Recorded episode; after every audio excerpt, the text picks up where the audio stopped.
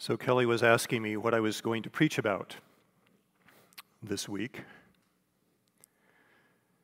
because I'd asked her if she'd be interested in telling the children's story, and so we were wanting to coordinate our thoughts. And I told her I'm going to be talking about the second coming because we are Seventh day Adventists. And so she said, So, what are you going to say about the second coming? And then I realized that maybe I wasn't talking about the second coming, but I was sure that the second coming is what was driving my thoughts today. And I'm still convinced of that. But let me tell you a story that will help you to understand where I'm coming from and maybe to be, it will help us to be on the same page here. If you can imagine being in a large field, it is dark. And there are families with their children who have gathered. There's about 30 of us. We all have flashlights, and we are going to play flashlight tag. So we have about three acres actually in front of us, quite a large field, that has been recently there's recently been an alfalfa harvest, and there are large round rolls of alfalfa that stand about this tall, scattered around this field, so there's places to hide. And the goal is for the person that is it that they have to flash a person and to be able to identify who it is. So the goal is to not wear clothing that is distinct from anybody else's. So everyone's wearing dark clothing because they don't want to stand out, and off they go. Now, if you've played hide and go seek or flashlight tag, there is this point at which people say, ready or not.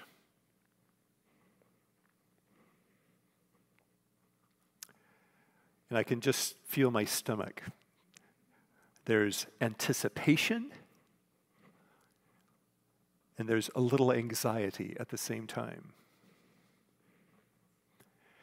And it was this anxiety, anticipation tension that I have been living through more I've been aware of that more.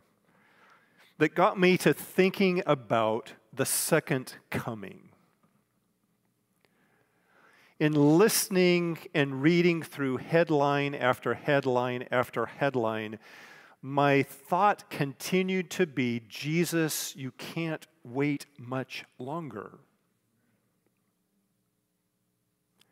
There has been an escalation that I believe is clearly what the Bible describes that is happening before Jesus comes. I, there's just, we, we see this happening.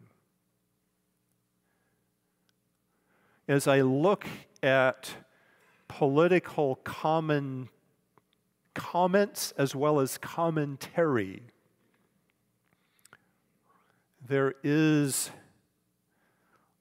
a growing intolerance that makes it easier for me to believe that there's a beast inside of this lamb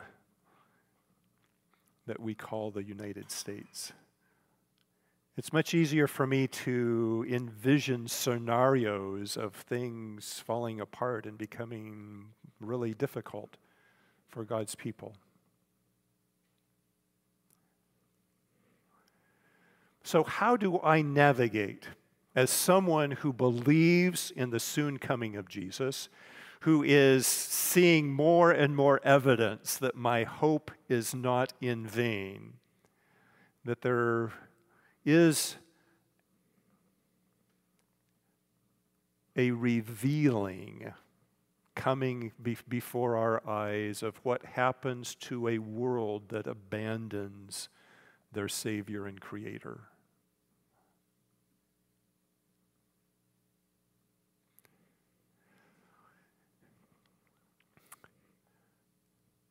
So the sermon, as Kelly found out, was not proving how close Jesus' coming is.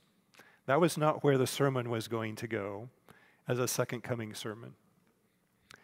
But it was coming from someone who is experiencing this escalation of circumstances in which we live, whether it's involving weather, and I just I was reading all of the places around the world who are experiencing the devastation of flood.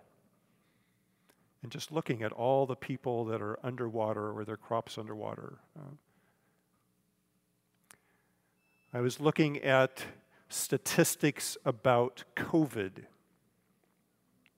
And during COVID, I kept watching all of these statistics that were numbers bigger than I could really deal with, and I wasn't sure what all that meant. Uh, so I was pulling up some year end mortality figures for the United States.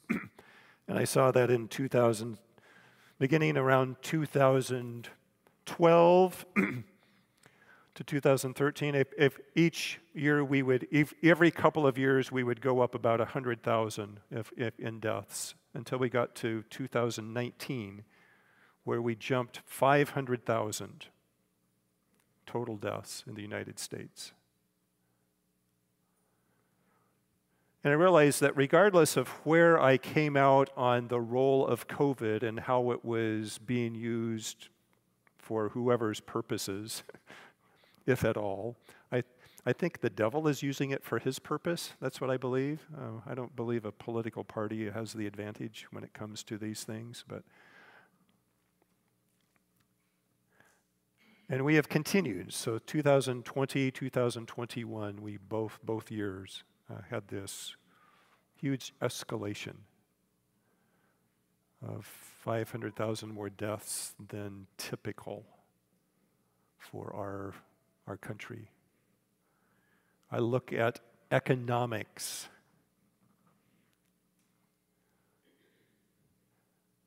Each month, I do a tabulation of my net worth, which is kind of a futile thing because my net worth is mostly on paper. it's mostly on paper.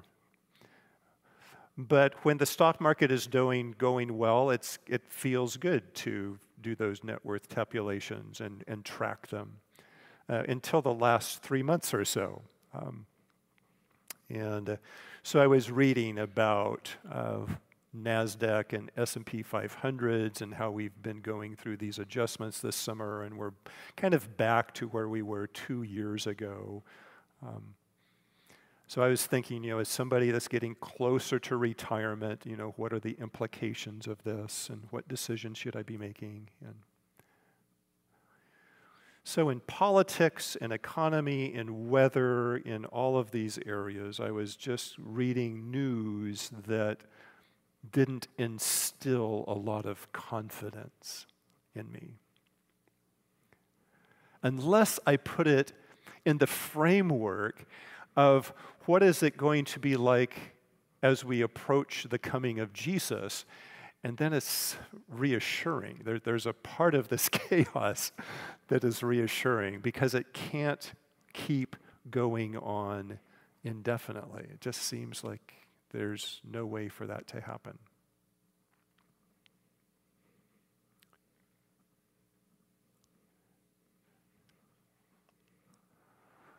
And so I was reading some reflections about Moses.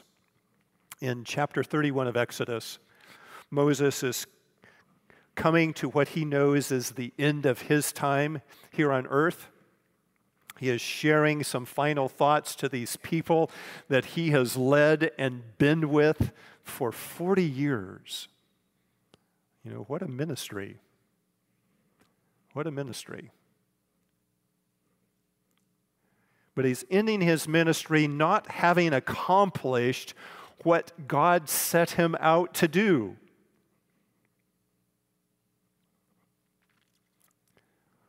But in Exodus 31, we read about Moses talking to these people, and he says, I know you. I know how rebellious you have been.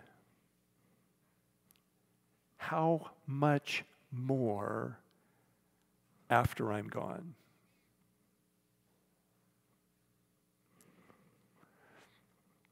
The phrase from which I took our sermon title today comes from this how much more? And in the Bible, it's sometimes used, we, we use it as a contrast. We have this situation, how much more in this situation?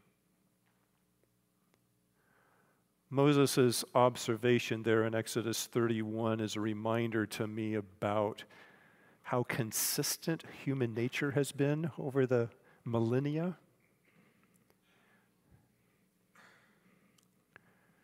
That human nature is of this rebellious streak. And if we've been this way under good circumstances, then how much more if things become more chaotic?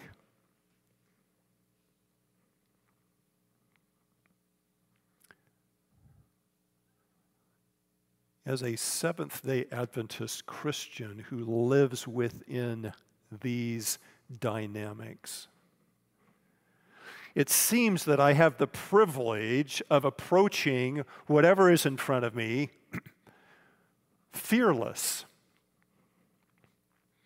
That I don't need to wake up with anxiety because there is some context within which I can place things. That if my net worth goes up and down, I can remember that Jesus clothes the flowers he cares for the birds. How much more will He care for us?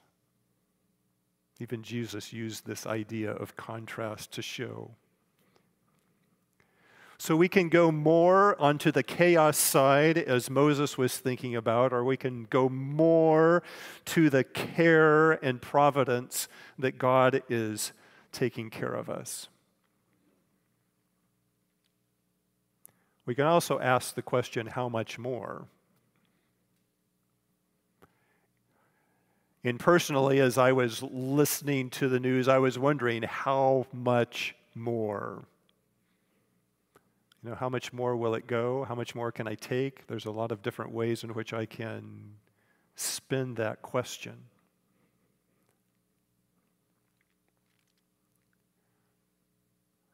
How much more? What do we bring to this world and to this experience? What do we have that is of benefit and value?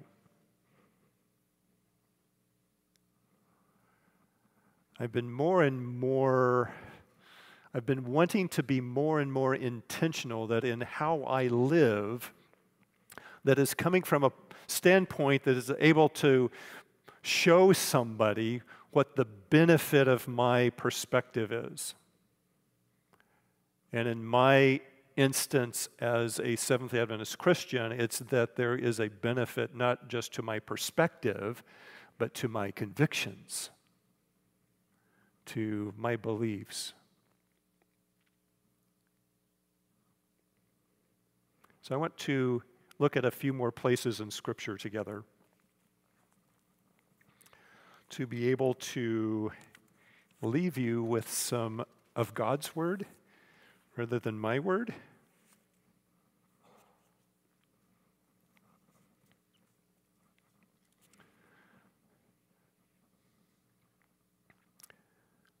There is more that is happening that is good news for us, that is in response to the more that is happening in the world.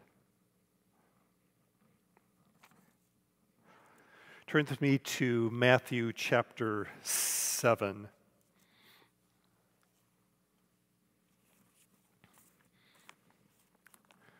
We are here at towards the end of what we know as the Sermon on the Mount. Matthew chapter 7.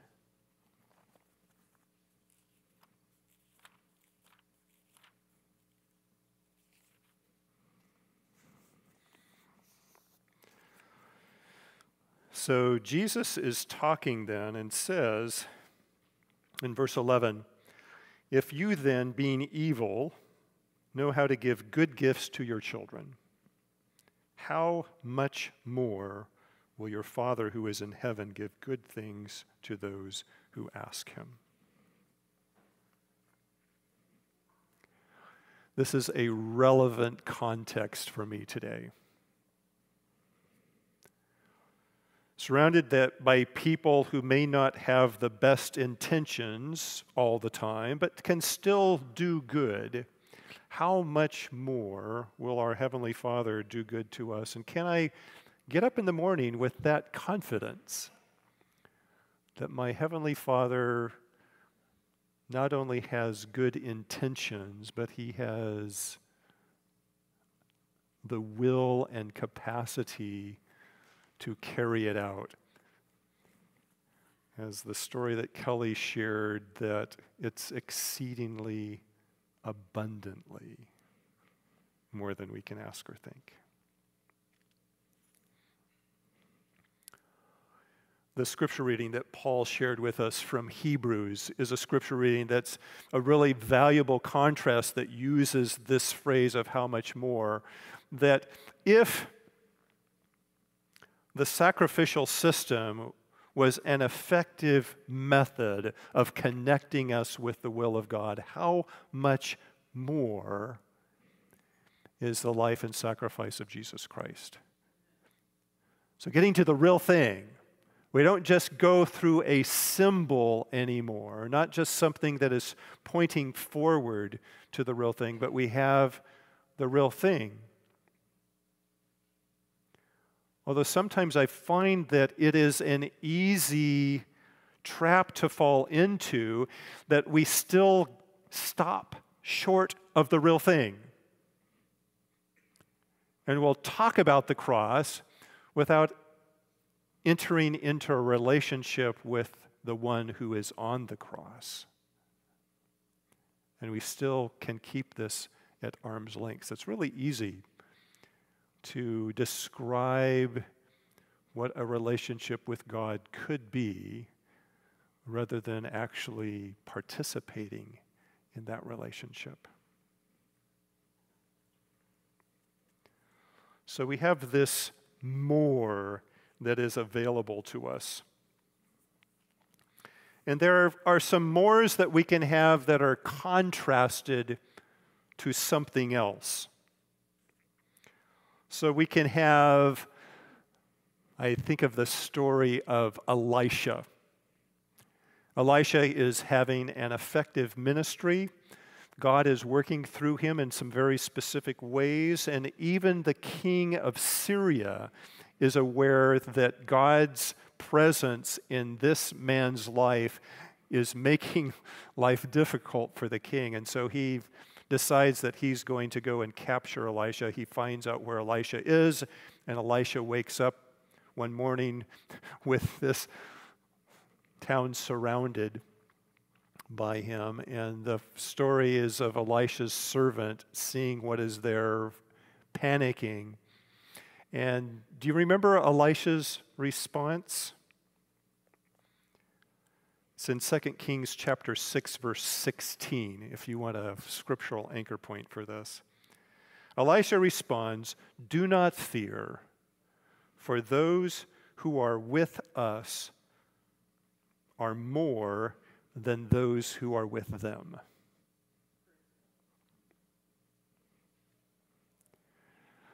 That's a reality that's important for me to remember when I wake up. If, if I want to know how is a Seventh day Adventist Christian going to wake up in the morning in light of the news that I th- will have when I choose to look at it, it's to remember that those who are with us are more than those who are with them.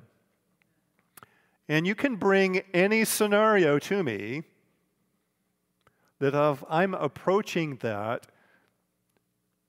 underneath the sovereignty of Jesus Christ, then those who are with me, those who are with you, are more than those who are with them. I need that reminder.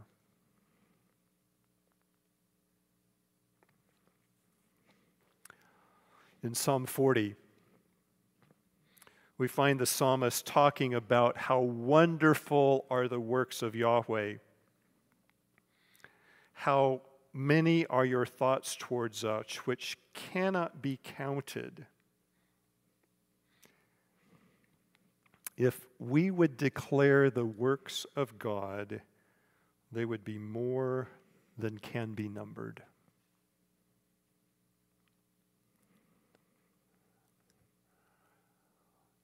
That's a reality that as a Seventh day Adventist Christian, I would do better to practice that more.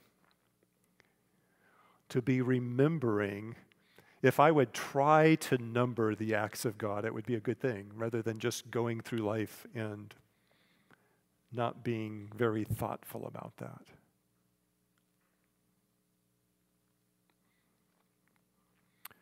When patients would, with depression would come to see my dad when he was uh, practicing uh, in family medicine. One of the exercises he would give them would be a, the simple exercise of writing two new things every day for which they were thankful. My dad had a notebook where he had for several years practiced this new things every day. Now, it wasn't that he didn't go back and revisit some of those things, but to be looking for different ways in which to identify and describe how God was at work.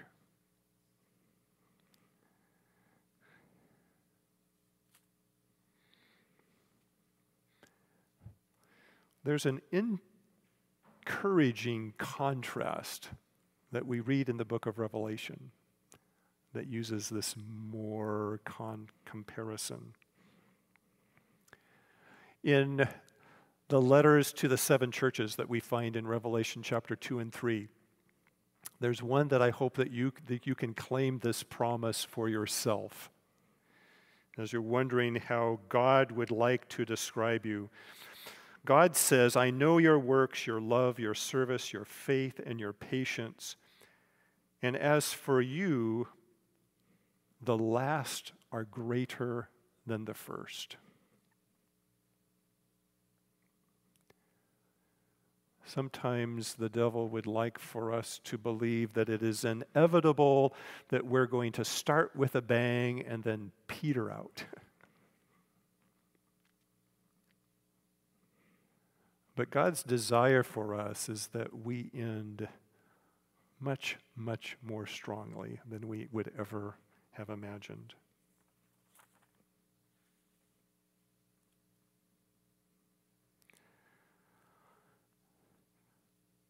I have three last verses that I wanted to close with. And I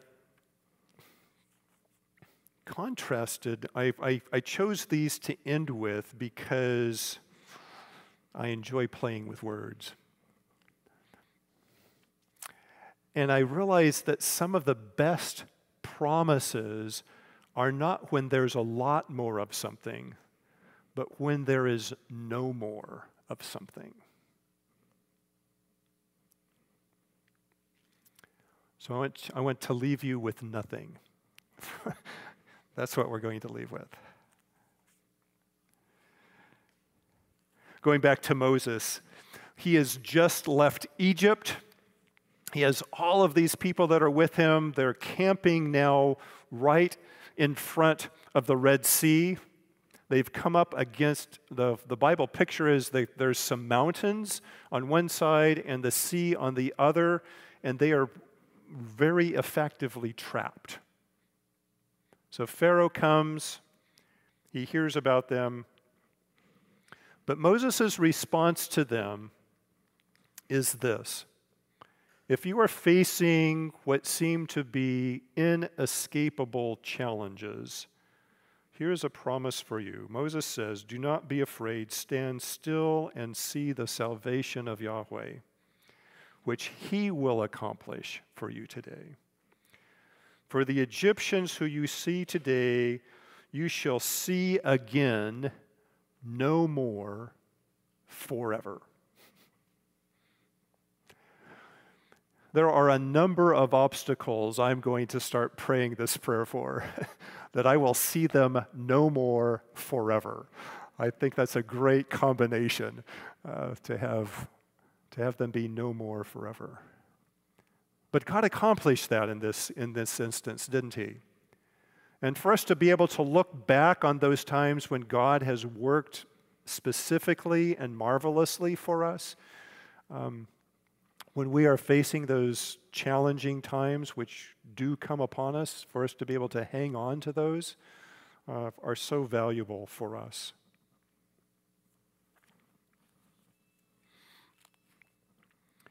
In Hebrews, I've picked and chosen. I don't always go around the Bible like this, but it, this seemed appropriate time to do today. Hebrews chapter 8, a, a second promise to go with our chapter 9 one. God says, I will be merciful to their unrighteousness, and their sin and their lawless deeds I will remember. How much does God remember these things? He remembers them no more.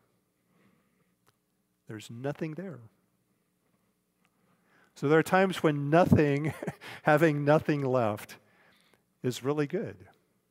When we're when the devil has tempted you with the memory of your failures and your failings, to know that we have a God who has a plan to put them completely behind not only completely behind us, but completely behind God as well.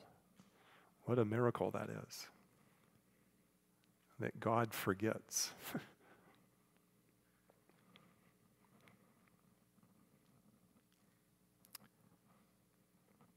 the last one, Revelation 21, the best of the nothings. Revelation 21 is within the context of things being transformed. If we know as Seventh day Adventist Christians that life as we are experiencing right now cannot go on forever, that is what the Bible promises. It is not going to go on forever. Um, there's going to be a break in continuity. There's going to be a restart for us. So, God is the point of continuity for us because He is continuing through this, but He's able to bring us back to His original desire for us. It's Revelation chapter 21, verse 4. God will wipe away every tear from their eyes. Then there's a whole list of things that are no more. There's no more death, no more sorrow, no more crying, no more pain. For the former things have passed away. It's going to be better than a hip replacement, Paul. Although it's really exciting to see you on your feet today, so we are very happy for you.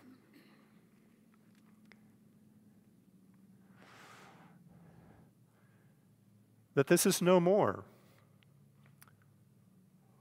Whether it is that internal pain that happens because of things that we are thinking about or remembering that we associate with life. I think we have all have experiences that have that pain that is part of us. Whether it's physical pain, some of you deal with very real, specific challenges.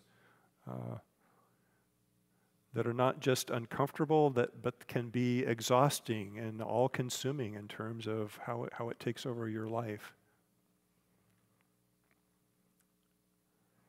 For us to be able to have hope beyond today,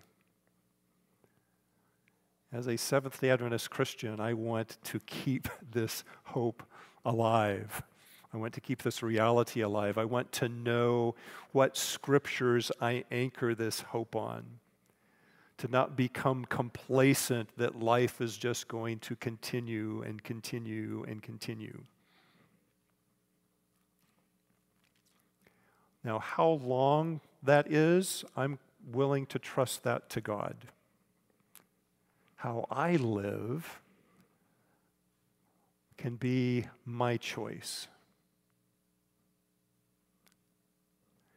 Because at some point in time, there's going to be a loud cry that says, Ready or not, here I come.